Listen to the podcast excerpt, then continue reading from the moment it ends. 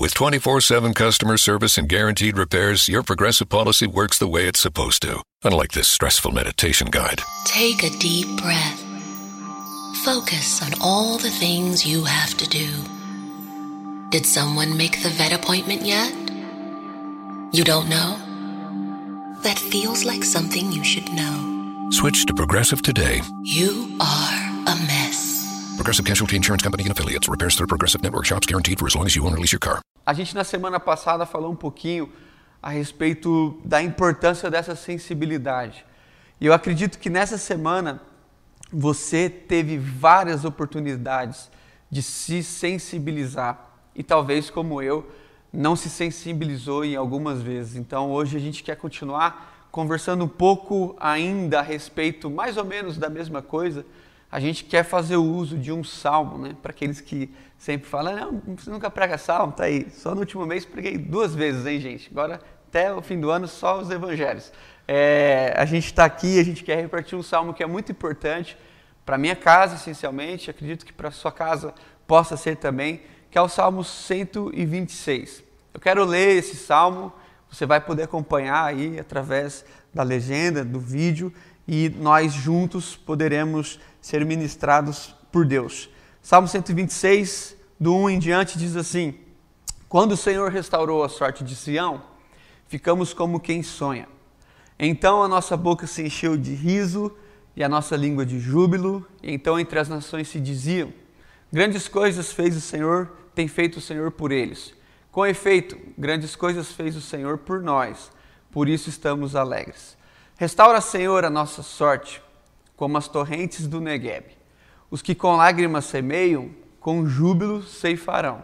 Quem sai andando e chorando enquanto semeia, voltará com júbilo trazendo os seus feixes. Você pode deixar sua Bíblia aberta, seu celular, tablet, fazer suas anotações, que a gente vai voltar para esse texto, mas antes disso, eu quero orar mais uma vez, pedir a todos que aquietem o seu coração e através dessa oração possam se colocar diante de Deus para receber essa mensagem. Pai, nessa manhã, nós mais uma vez louvamos o teu nome e nós queremos te pedir, como temos feito aqui constantemente, pedir ao Senhor que através do teu Espírito nos ajude não só na interpretação da tua palavra, mas essencialmente toque os nossos corações e nos transforme. Nós, nós não temos vindo aqui todas as semanas apenas para que tenhamos um núcleo de estudo da tua palavra, mas essencialmente para que tudo que a gente expõe aqui encontre um espaço na nossa mente, encontre um espaço no nosso coração, pastoreie as nossas dores e nos encoraja a viver tudo aquilo que o Senhor tem para que a gente viva. Então, no nome de Jesus, cada um com seus desafios de cada casa, encontre o nosso coração, fale a nossa mente em nome de Jesus. Amém. Amém. Nesta manhã, eu quero conversar com vocês sobre o tema o trama da esperança. Para fazer uso desse tema, eu escolho esse salmo e antes disso, é importante a gente perceber, como falei anteriormente quando expus o Salmo 121, que os salmos são divididos em blocos. Né?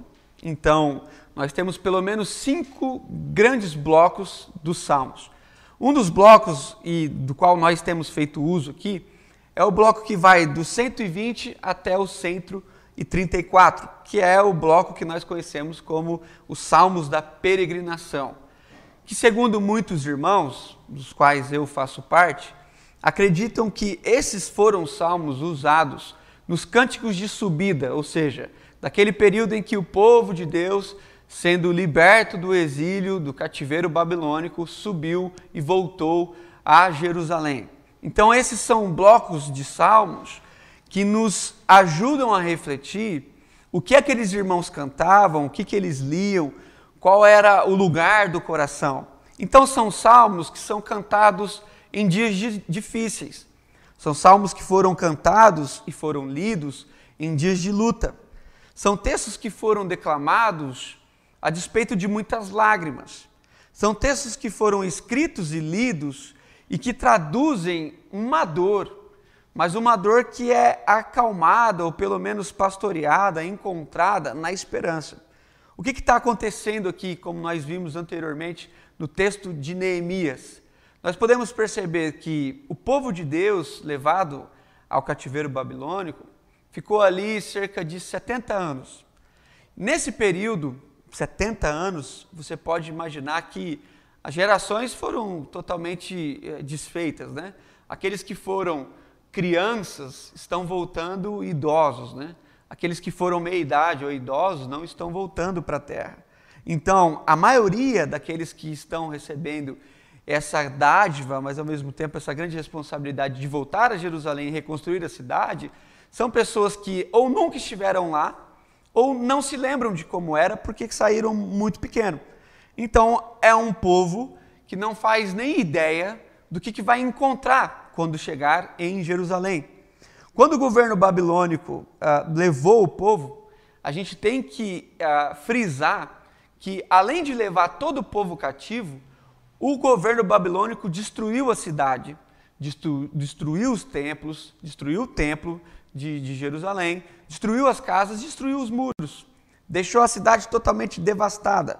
Então, uma coisa aqueles irmãos e irmãs podiam saber, e dessa eles tinham certeza, que eles encontrariam uma cidade devastada, uma cidade em ruínas. Quando nós pensamos em Jerusalém e nesse retorno, essa cena de devastação não é uma cena que entra na nossa mente. Geralmente a gente romantiza um pouco e imagina que as coisas estavam mais ou menos organizadas. Não, essa não é a cena bíblica. A cena que a Bíblia nos apresenta é que o encontro em Jerusalém é o encontro com a devastação, é o encontro com a ruína, é o encontro com uma cidade totalmente destruída. E nós, quando falamos disso, nós falamos disso em cinco minutos, nós falamos disso em dez minutos, talvez 30 minutos, mas nós perdemos a narrativa e nós não conseguimos contemplar com exatidão o que isso sinceramente uh, traduz. Só o caminho de volta é um caminho de pelo menos 150 dias. Então, da Babilônia até Jerusalém foram pelo menos 150 dias andando no deserto para chegar até a cidade que estava em ruínas.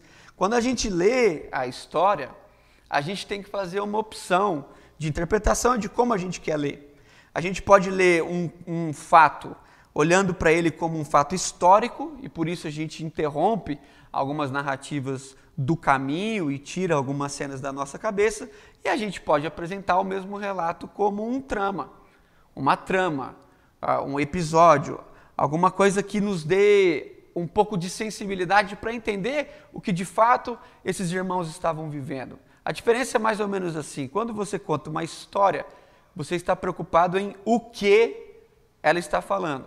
Quando você conta a mesma coisa num tom de trama, você não está preocupado apenas com o que ele está falando, mas você também está preocupado com como essa história está sendo contada. E é por isso que eu coloco como tema o trama da esperança e não simplesmente o drama da esperança e não simplesmente a esperança. Então aqui nós observamos nesse texto pelo menos três movimentos, três cenas, três enredos da esperança. Em primeiro lugar, a esperança no aspecto de uma memória. Em segundo lugar, a esperança no aspecto de um presente, ou do presente. E em terceiro lugar, a esperança no aspecto futuro. E isso que a gente vai perceber ao longo dessa exposição. Então, quando o povo volta de Jerusalém, eles não tinham mais nada. A missão era, obviamente, reconstruir todas as coisas. E por isso eles receberam dinheiro e receberam praticamente o suficiente para que isso acontecesse. Mas quando eles chegaram em Jerusalém e começaram essa reconstrução, eles de cara enfrentaram uma grande oposição de um dos povos que se tornaria o seu grande inimigo, e é assim até hoje, que são os samaritanos. Quando os samaritanos perceberam que os judeus estavam avançando na reconstrução da cidade do templo, eles escreveram uma carta ao rei dizendo que aquele povo estava tramando uma rebelião contra o império. E o rei, talvez sem consultar, acreditou naquilo e mandou uma carta também impedindo que o povo judeu continuasse a reconstrução do muro, do templo, ou seja, da cidade. Então a obra que vinha e vinha muito bem é uma obra que agora é embargada, literalmente, pela autoridade maior da época. As pessoas voltaram para reconstruir, voltaram cheias de sonhos, mas a partir do momento em que o rei embarga a obra, aquilo tudo obviamente para. E é por isso que do momento em que nós lemos o texto em que eles saem da Babilônia, até o momento que nós lemos o Neemias, se passaram 140 anos. 140 anos que eles voltaram da Babilônia, mas que eles não conseguiram avançar. E por que, que eles não conseguiram avançar? Porque, obviamente, foram impedidos. E porque depois que, quando podiam, não mais queriam. Porque ao invés de reconstruir o muro, ao invés de reconstruir o templo, cada um foi reconstruir a sua própria vida, porque eles não tinham comércio estabelecido, eles não tinham área para plantação, eles não tinham, obviamente, eles não tinham nada. Então eles precisam correr atrás, eles não tinham mais tempo. E esse gap de 140 anos é um tempo que também nós nunca vamos entender o que é, porque nenhum de nós viveremos 140 anos, mas que faz parte da história e faz parte dessa trama. Quando Neemias assume essa responsabilidade, no capítulo 1, você vai ler no versículo 3 e 4 que Neemias pergunta ao seu irmão como é que estavam vivendo os judeus em Jerusalém. E a resposta dele é uma resposta muito, muito dolorida. Ele diz o seguinte: eles estão vivendo em grande miséria e no desprezo, sem muros e sem portas. Logo em seguida, o texto diz que Neemias chora, que Neemias lamenta, e então ele entende de Deus que deveria participar dessa reconstrução. Então pensa nessa cena, pensa nessa cena. Um povo reunido numa terra devastada, sem terra para plantar e colher, sem nada para trabalhar, totalmente desprotegido porque não tinha muro e não tinha porta. Naquele tempo isso significava que o ataque dos inimigos era muito fácil.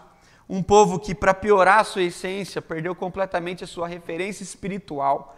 Então, só então com Esdras é que eles vão ah, novamente ter um encontro com a lei, isso no, no capítulo 10 de Esdras, Esdras chora e Esdras prega a palavra, então eles viveram um longo período sem, nenhuma, uh, sem nenhum acontecimento, entre aspas, espiritual, sem nada que retomasse o seu coração para aquilo que eles deveriam viver, o projeto de Deus. Então, nesse cenário caótico, é que essa trama da esperança acontece. O primeiro movimento da esperança é um movimento de resgate da memória. Observe comigo nos versículos 1, 2 e 3 que eles agora num cenário caótico, eles em primeiro lugar, eles fazem um resgate daquilo que aconteceu provavelmente há muitos anos atrás. Eles dizem assim: quando o Senhor restaurou a sorte de Sião, Sião é o monte onde Jerusalém foi reconstruído, né? Quando o Senhor restaurou essa sorte, nós ficamos como quem sonha. Então é uma coisa assim, um deslumbre, né? Olha os termos. A nossa boca se encheu de riso, a nossa língua se encheu de júbilo. Era tanto júbilo, era tanto gozo, era tanta alegria, que entre as nações vizinhas se diziam: grandes coisas o Senhor tem feito por eles. Então, era um movimento de muita graça, era um movimento glorioso, que dava condições deles viverem aquela alegria, mas aquela alegria não era represada, ela invadia as outras nações. Todo mundo falava. Todo mundo contava sobre as bênçãos que Deus havia derramado sobre aquele povo. E eles concordavam, é verdade. Não é só os outros que estão falando que Deus tem derramado suas bênçãos sobre nós. Nós concordamos com isso. Grandes coisas fez o Senhor por nós. E por isso nós estamos alegres. Aqui eles estão se referindo, eles estão se referindo à libertação do Egito. Eles estão se referindo a esse termo que é muito caro para o judeu, libertação. Porque para quem viveu um cativeiro anterior de 400 anos e que foi ah, ah, liberto através de uma ação divina liderada por Moisés e os seus, depois de muitos anos voltar ao cativeiro e novamente encontrar o mesmo cenário, e talvez um pouco mais dolorido, um pouco mais opressor, ser libertos Talvez era uma coisa que eles nem tinham ideia que aconteceria, mas que já estava prescrito na agenda de Deus e que já havia sido pré-anunciado pelo profeta Jeremias, quando ele diz que esse povo seria cativo e que ficaria ali 70 anos. Hein? É pelo menos interessante e importante a gente perceber que, dado os 70 anos exatos, Deus levantou pessoas e fez com que o governador assinasse esse decreto. E desse ainda bens para esse povo voltar e reconstruir. Os judeus têm isso como o grande feito. E pode ter certeza que esses judeus, esses que provavelmente nasceram no cativeiro, tinham isso como o maior acontecimento de suas vidas. A maior bênção que aconteceu na vida deles foi o que? Deus liderar um movimento de libertação e de reconstrução. Por isso as expressões são fortes, as expressões são alegres, as expressões são sonho, riso, júbilo, alegria. Então, num ambiente caótico, o poeta está fazendo uso e o bom uso das suas ricas memórias para que elas os encham de esperança. Tempos difíceis são intensos. Entenda o que eu estou dizendo. Quanto maior a intensidade, maior é a nossa perca de memória. Quanto mais a gente vive dentro de um problema, é mais difícil a gente se lembrar que talvez há pouco tempo atrás nós não estávamos inseridos nesse problema. Quanto mais intenso é a conversa, quanto mais agudo é o problema, mais a gente se esquece de que Deus, em outro momento, em outra ocasião, nos livrou e nos libertou. Então, foi preciso alguém dizer aqui uma frase semelhante a essa nem sempre foi assim. Nem sempre foi assim. O cenário é caótico, mas houve um tempo em que nós estávamos como quem sonha acordado. A nossa língua era uma língua cheia de júbilo, não havia murmurações, não havia sequer lamento. Houve um tempo onde a gente desfrutou de plena alegria. Houve um tempo onde a nossa alegria era tamanha, onde, ao ponto de que as nações vizinhas diziam a respeito de nós e diziam a respeito do que Deus havia feito através de nós. Então, é importante a gente perceber que de onde eles leem esse texto, eles leem de um lugar caótico, de um lugar sombrio. Está ruim, está difícil, para algumas pessoas parece insuportável. Mas alguém teve que se levantar para ler e para dizer que nem sempre foi assim. Observe que do verso 1 ao 3, que é um bloco do texto, para o verso 4, nós temos assim um abismo vivencial. Parece que são textos opostos e que foram compilados ali, que nem fazem parte do mesmo registro, mas faz.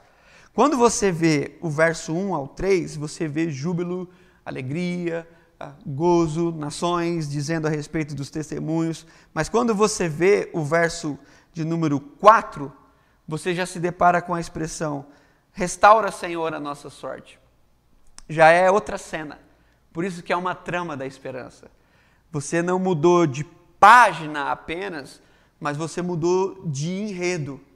Agora nós entramos numa outra cena, onde a alegria dos versos primeiros não é encontrada no verso 4, onde no verso 1 você leu, quando o Senhor restaurou a nossa sorte, mas agora no verso 4 você lê, restaura, Senhor, a nossa sorte.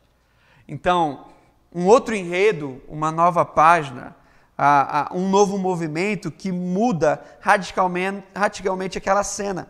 Então, as lembranças das maravilhas são algo assim que visitou o povo, mas é como que se eles abrissem os olhos e lembrassem de onde eles realmente estavam, onde eles estavam. Eles estavam num lugar ah, caído. Hum, ninguém está alegre, ninguém tem júbilo, ninguém tem nada de bom para falar. É como se eles sonhassem acordados e lembrassem desse tempo, mas quando eles abrissem os olhos, eles se deparassem com a verdade daquele lugar. E a verdade daquele lugar não os levou a uma depressão, a um movimento depressivo apenas. A verdade daquele lugar fez, que com, fez com eles, deu a eles a capacidade de também trazer uma esperança no aspecto do presente. Não apenas deu a graça de lembrar o quanto Deus é bom, mas também deu a graça de lembrar e de trazer para o dia de hoje a importância de saber o quanto Deus ainda nos acompanha. Então, olha que coisa ah, ah, maravilhosa, assustadora, né? A mudança de página de um verso para o outro. Eles entram num ambiente de tortura, um ambiente de dias duros, um ambiente amargo, um ambiente onde o sonho havia virado como um pesadelo, um ambiente onde o riso agora se faz choro, um ambiente que o júbilo vira lamento. E é nesse ambiente também caótico que o poeta vai nos ensinar a nos apegar além do que aquilo que a gente obviamente vê. Ele vai nos ensinar que a fé cristã nos ajuda a ir além do óbvio. E olha que maravilha! Para lembrar de tudo isso e para pastorear o seu coração no meio daquele caos, ele usa uma imagem, e ele usa a imagem de um deserto. Ele diz assim: Restaura, Senhor, a nossa sorte como as torrentes do Negueb. Então, não é correntes do Negueb, né? É correntes no Negueb porque o Negueb não é um rio, embora alguns já tenham falado isso. Negueb é o contrário, Negueb é um deserto, um grande deserto, o maior deserto de Israel. Aquele poeta então traz a ilustração e ele diz: Restaura, Senhor, a nossa sorte como as torrentes do, no Negueb, porque ele sabe que no Negueb, o maior e mais importante deserto da região, chovia-se pouquíssimo, talvez três, ou quatro vezes por ano, não mais do que isso. E quando chovia, eram chuvas torrenciais mesmo, por isso que é torrentes. E aquela chuva caía sobre a terra e aquela, aquele terreno seco formava aquelas valas, aquelas vielas da sequidão e fazia com que aquilo se tornasse como que irrigação para o plantio daquele povo pobre. Então chovia no alto da montanha e aquela chuva chegava até as bases daquele lugar, e por onde aquela chuva passava, a terra seca ganhava vida. Por onde aquela chuva passava, os lugares improváveis frutificavam. Era possível sentir o cheiro de fruta quando a chuva caía, porque todo mundo sabia que quando a chuva caísse sobre o Negueb, por onde aquelas águas passassem, naquelas valas de sequidão, haveria posteriormente vida o salmista traz essa memória, mas não como uma memória antiga, possivelmente porque ele vê o deserto e ele fala: Senhor, restaura presente. Senhor, faz agora na minha vida como o Senhor sempre fez no Negueb, como sempre aconteceu naturalmente. Como as águas que caem e trazem vida a lugares sombrios, faz assim na nossa vida, nesse movimento tenebroso em que a gente vive. Então, o trama da esperança não faz apenas a gente olhar para trás, deve fazer, mas não faz apenas a gente olhar para trás e lembrar da bondade de Deus. O trama da esperança também nos faz ver que nos piores desertos, desertos, perdão, nos piores desertos, Deus ainda pode derramar uma chuva e todos nós podemos frutificar. O trama da esperança nos ensina que Deus, além de dizer através do poeta, nem sempre foi assim, também nos diz hoje, nem tudo é só o que se vê, nem tudo é aparente. A fé cristã nos ensina a olhar o que está por trás das lentes, por trás do óbvio. Onde todos enxergam a sequidão e a morte, nós, pelo Espírito Santo, conseguimos ver a vida e a paz. Interessante que numa transição ainda desse texto, você vai perceber que do versículo 5 em diante, apenas o versículo 5 e o versículo 6, a ótica do poeta muda E agora ele vai tratar de um trama da esperança que se faz no futuro. Ele começa dizendo que aqueles que com lágrimas semeiam, por que com lágrimas semeiam? Porque semeavam em terra seca, terra improvável. Semeavam em lugar onde pessoas diziam: vocês não têm nada na cabeça, vão gastar sementes, já tem poucos recursos, vão gastar semente vão semear nessa terra que não dá nada, que não tem nutriente nenhum, mas a palavra diz: aqueles que com lágrimas vão semeando, em pouco tempo eles voltarão com júbilo, trazendo seus feixes. Então preste atenção. É um movimento agora que trata presente e futuro. Então, os que com lágrimas semeiam hoje, voltarão amanhã com júbilos. Olha o versículo 6. Quem sai andando e chorando, ou seja, presente, quem sai andando e chorando enquanto semeia, futuro agora, voltará com júbilo, trazendo seus feixes. Então é uma construção muito inteligente da parte do salmista, que agora nos ensina a olhar não apenas para trás, não apenas para além do que se vê no presente, mas também nos ensina a confiar do que está por vir no Deus Todo-Poderoso. Entenda comigo. Olha que coisa maravilhosa. Olha que coisa preciosa, delicada, delicada. Porque aqueles que saíam semeando não saíam cantando, não saíam louvando, não iam cantando canções novas ou antigas.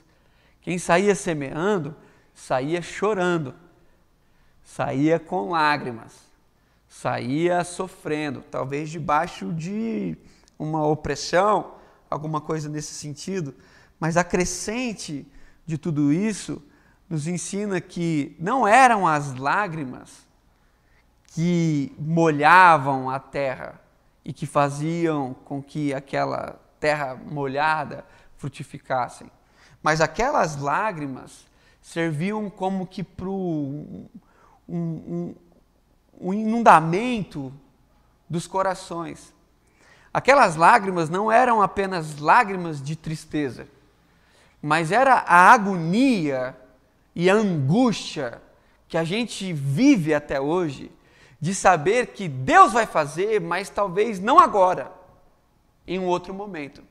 Mas o que eu acho belo desse texto é que eles vivem essa angústia regada a muitas lágrimas de uma forma ativa Entende comigo o que eu estou tentando te dizer? Eles não vivem essa angústia paralisados. Eles não se reúnem em suas casas para ficar lamentando e para ver quem é que sofre mais. Porque é quase isso que acontece nos dias de quando todo mundo vive como nós uma pandemia. Fica quase quem é, disputando quem é que sofre mais, quem é que perdeu mais gente, quem é que passou mais mal. Ah, não, eles estão sofrendo mas eles estão sofrendo de forma ativa. Ao invés de sofrer reclamando do que está acontecendo e murmurando sem fazer nada para mudar a situação, aqueles irmãos e irmãs decidem chorar enquanto semeia. E por que, que eles choram enquanto semeiam? Essa talvez seja a pergunta mais importante para essa manhã. Por que, que eles choram enquanto semeiam? Porque eles têm a profunda convicção de que no tempo de Deus, aquelas sementes improváveis frutificarão e trarão o sustento devido para eles e para sua casa. Mas eles choram, eles lamentam. Mas eles lamentam como quem age e como quem crê. Eles não lamentam apenas como quem ora, e transfere a Deus toda a responsabilidade do recurso. Eles lamentam como quem orando semeia, como quem chorando planta, como quem lamentando vai até a lavoura, como quem triste não deixa de acreditar e de trabalhar. É um choro de movimento, é uma angústia que se traduz também em trabalho. Então, além do poeta, ou alguém dizer, nem sempre foi assim. Nós ouvimos também que nem tudo é o que se vê, mas agora podemos pensar na frase: nem tudo termina, terminará assim. Ou seja, não terminará assim. E eu comecei aqui dizendo que hoje é domingo de ramos. E para nós ser domingo de ramos, não teria uma data, uma data melhor para a gente dizer. Não terminará assim do que o domingo de ramos. Um dia em que, segundo a nossa tradição cristã e a Bíblia Sagrada, as Escrituras, a coisa mais improvável, a semente mais improvável, entra de uma forma improvável numa cidade gloriosa para dizer: Bendito é o que vem em nome do Senhor. Que quando nasceu e cresceu e começou a ensinar, ouviu de muitos: Pode vir alguma coisa boa de Nazaré?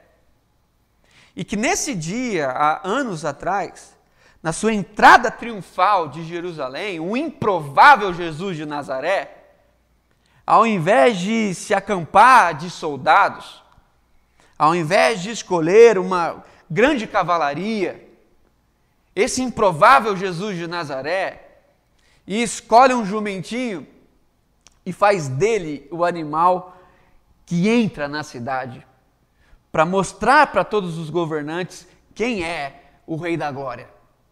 Quem é que domina todas as coisas? Quem é que dá a última palavra? E é por isso que quando esse Rei da Glória entrava, as pessoas gritavam: Bendito é o que vem em nome do Senhor. Outros colocavam folhas de palmeiras para que ele passasse. E isso é uma denúncia ao que o império fazia, porque quando os reis tomavam uma nova cidade, eles vinham acompanhados de uma cavalaria mas Jesus vem num jumentinho. Eles esticavam um tapete vermelho, mas Jesus vem em cima de vestes e de plantas mais do que normais. E eles vêm com som de trombetas, mas Jesus de Nazaré vem com as vozes possíveis das viúvas pobres marginais daquela cidade. Então, o que para muitos seria um, um, teria um tom de, de, de zoeira, de zombação, o improvável acontece. E esse improvável entra. E quando ele entra, com ele entramos todos nós. Nesse lugar onde, dali, daquela semente, parece-nos que nada frutificará. Dali talvez nada pode acontecer, mas o Deus que sempre nos acompanhou desde todas as gerações e até hoje vem nos dizendo: não terminará assim. O salmista nos ajuda, como o Henricão começou dizendo aqui, a gente nem combinou, que para além dos nossos sofrimentos temporais, existe ainda um consolo atemporal, um ambiente onde todos nós poderemos estar ah, desfrutando no tempo devido, mas que enquanto nós não chegamos lá, a vida poderá nos propor ambientes de choro, ambientes de profunda tristeza, mas a vida não poderá nos tirar a graça de, mesmo chorando, continuar vivendo aquilo que Deus tem para nós e plantando e no devido tempo colhendo em comunhão. Então, frases como nem sempre foi assim, nem tudo é o que se vê e não terminará assim, devem acompanhar os nossos corações. É preciso a gente entender que palavras como essa, nem tudo é o que se vê, ah, podem ser como que gotas de esperança para os nossos dias. Né? A gente está num ambiente onde praticamente tudo que se vê é terrível. E eu não sei se você percebeu mais em você, mas em mim percebi e foi estranho. Percebi que a dor e o sofrimento e as tragédias em um ano já me domesticaram. Por exemplo, na quarta-feira, a primeira mensagem que eu recebi, na quarta-feira, foi de um amigo que se suicidou.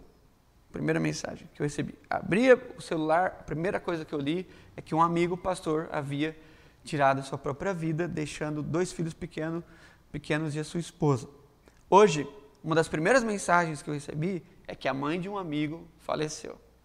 Então, todos os dias, o que se vê é tão difícil que até quando não era para ver, a gente está vendo. Como, por exemplo, um amigo postou a foto com o seu pai. A primeira coisa que eu fiz antes de ler a legenda, que pena, não acredito que ele faleceu. Mas na verdade, quando eu li, ele estava homenageando o pai porque era dia do aniversário dele, ele estava vivo. Eles estavam comemorando a vida.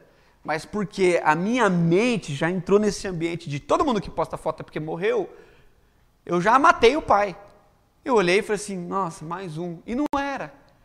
Então, a gente precisa entender que nem tudo é o que se vê. Nem tudo é o que se vê. A fé precisa nos levar para além do que todo mundo está vendo. E, e, as coisas estão tão estranhas que nem é o que é e a gente está vendo. A gente tem que inverter essa lógica.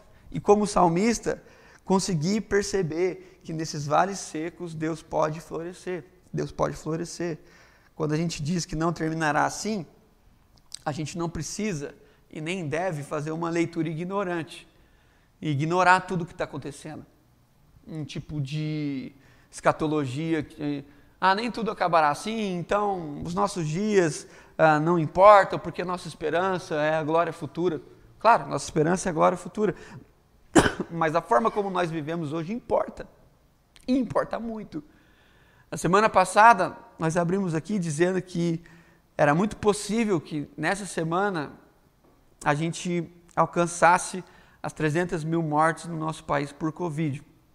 Mas é triste saber que nós já alcançamos 310 mil e que, se as coisas continuarem como estão assim, até no fim, o fim de abril, a gente infelizmente assiste talvez 400 mil mortes. Então, para que a gente possa dizer nem sempre será assim, a gente precisa ter uma sensibilidade de perceber o que de fato está acontecendo, para não ignorar que os nossos dias realmente são dias ruins. E para não pular o luto, pular o luto. A melhor ilustração para isso que vem em minha mente é aqueles amigos que no velório contam piada. E que quando você sai da sala, ah, o pessoal está rindo ali para tentar descontrair. Não, o, o velório não é para tentar descontrair ninguém a, a, como falamos a semana passada, há tempo para todas as coisas. Tem gente tentando projetar no futuro a salvação para ignorar os dias que são maus hoje. Não. Nós devemos viver esse luto na expectativa e esperança de que em Deus nós e muitos outros da família viverão essa eternidade plena. Mas para isso a gente precisa descer para o chão da vida e perceber que de fato os dias são maus mas os dias não determinam o fim de todas as coisas. Vão passar. Vão passar. Como muitas outras crises passaram. Como na minha e na sua vida, muitos desertos passaram. É possível você lembrar com facilidade momentos na sua vida em que você achou que não passaria.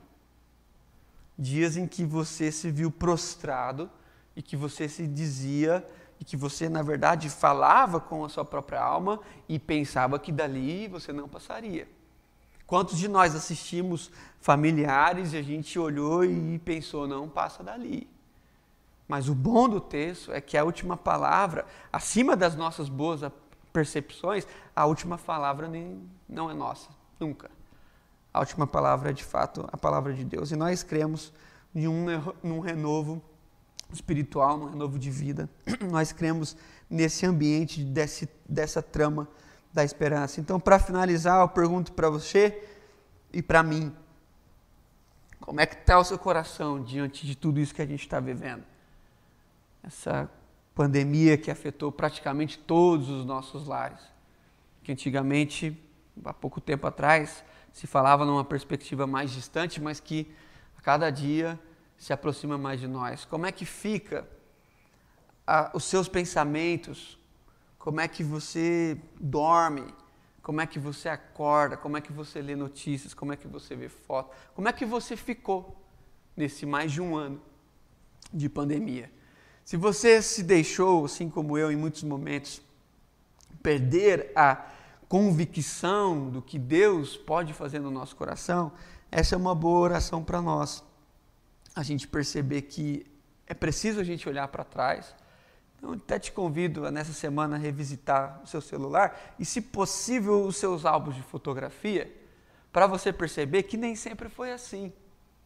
Houveram muitos momentos de paz, muitos momentos de alegria. Houveram momentos onde a gente não cabia dentro de nós, onde a gente só sonhava. Eu te visito você olhar pela janela do seu quarto ou da sua sacada e você conseguir olhar para esse Negueb e ao invés de negativar todas as coisas, ser alguém pessimista, você reorientar a sua fé e perceber, ó, oh, eu sei, né, tá seco, mas vai chover. Vai chover, Deus vai nos visitar. Deus vai nos visitar. Eu te desafio você olhar para além de hoje e na semana que vem para além lembrar que, de fato, nós estaremos ainda por um período semeando, nós estaremos por um período uh, trabalhando com muitas lágrimas, mas certo de que seremos visitados hoje, amanhã, depois, nós não sabemos, mas que a última palavra é sim desse Rei da Glória. É por isso que a gente quer terminar cantando uma canção que faz todo sentido para a Páscoa, faz todo sentido para esse domingo de Ramos, faz todo sentido para o que a gente está querendo dizer assim, e a gente está tentando entregar essa mensagem ao seu coração e você puder poder cantar conosco a seguinte expressão: porque Ele vive, eu posso crer no amanhã. É, porque Ele vive, Temor não há. Em muitos momentos assim. Em muitos momentos assim. Mas não há um temor que roube a nossa alegria completa. Porque ele vive, nós sabemos que nós viveremos com ele na eternidade. E a esperança do porvir tem que pastorear o nosso coração. Então eu termino essa mensagem dizendo para você: olhe para trás, olhe para frente e olhe para o que vem além, além. E tenho certeza que como esses irmãos foram pastoreados por esse texto, você e eu também podemos ser. Que Deus cuide do seu coração nessa semana, que você seja um agente de transformação, que você seja um agente de paz, um agente de consolo nesses dias maus. Quando o Senhor restaurou a sorte de Sião, ficamos como quem sonha ficamos como quem sonha. Então a nossa boca se encheu de riso, a nossa língua de júbilo, e entre as nações é, se diziam: né?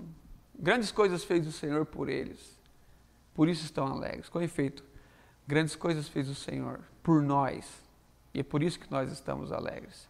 Restaura, Senhor, a nossa sorte como as torrentes do Negueb. Os que com lágrimas semeiam, com júbilo ceifarão. Quem sai andando e chorando enquanto semeia, voltará com júbilos, trazendo seus feixes. Vamos orar. Pai, no nome de Jesus, que, que a palavra do Senhor possa encontrar o nosso coração, que a gente coloque a nossa mente um pouco nas nossas lembranças, que os olhos do Senhor em nós possam nos ver, nos fazer ver além do óbvio do dia de hoje e que também o Senhor nos encha dessa firme convicção de que o Senhor irá trazer para a nossa nação, para o mundo, um tempo de paz, mas que para além dessa paz que a gente consegue desfrutar aqui, todos nós estamos convidados pelo sacrifício do Senhor a viver a eternidade contigo. E que segundo as tuas Escrituras a viver um ambiente onde todas as lágrimas derramadas serão enxugadas pelo Senhor. Então nós queremos agradecer ao Senhor pela bênção que o Senhor nos deu de sermos seus filhos, de termos a sua palavra, de poder meditar, de poder encontrar. E agradecemos ao Senhor porque temos na sua palavra a convicção e a esperança de todas as coisas que nós precisamos para viver. Visita o nosso coração, acalma a nossa alma e nos faz confiar de que porque o Senhor vive, nós podemos crer nesse amanhã, em nome de Jesus. Amém. Me, me, me, me, me, but also you. The Pharaoh fast forwards his favorite foreign film, Powder Donut. okay, what's my line? Uh, the only line I see here on the script is get options based on your budget with the name your price tool from Progressive. Oh man, that's a tongue twister, huh? I'm sorry, I'm gonna need a few more minutes. bulbous Walrus, the Bulbous Walrus. The Name Your Price tool, only from Progressive. The owl ran afoul of the comatose coxswain. Progressive Casualty Insurance Company and affiliates. Price and coverage match limited by state law. Over the past year, I've helped thousands turn their lives around. And today, I'm going to tell you the one simple trick that will change everything. All you have to do is. And now a message from our sponsor. With Progressive, you can bundle your boat, RV, or other outdoor vehicle for great protection and even more savings. Progressive. And that's it. You'll have that for the rest of your lives. I'm so excited for you. Progressive. There's never a bad time for great protection. Progressive Casualty Insurance Company and affiliates. Bundle discount not available in all states or situations.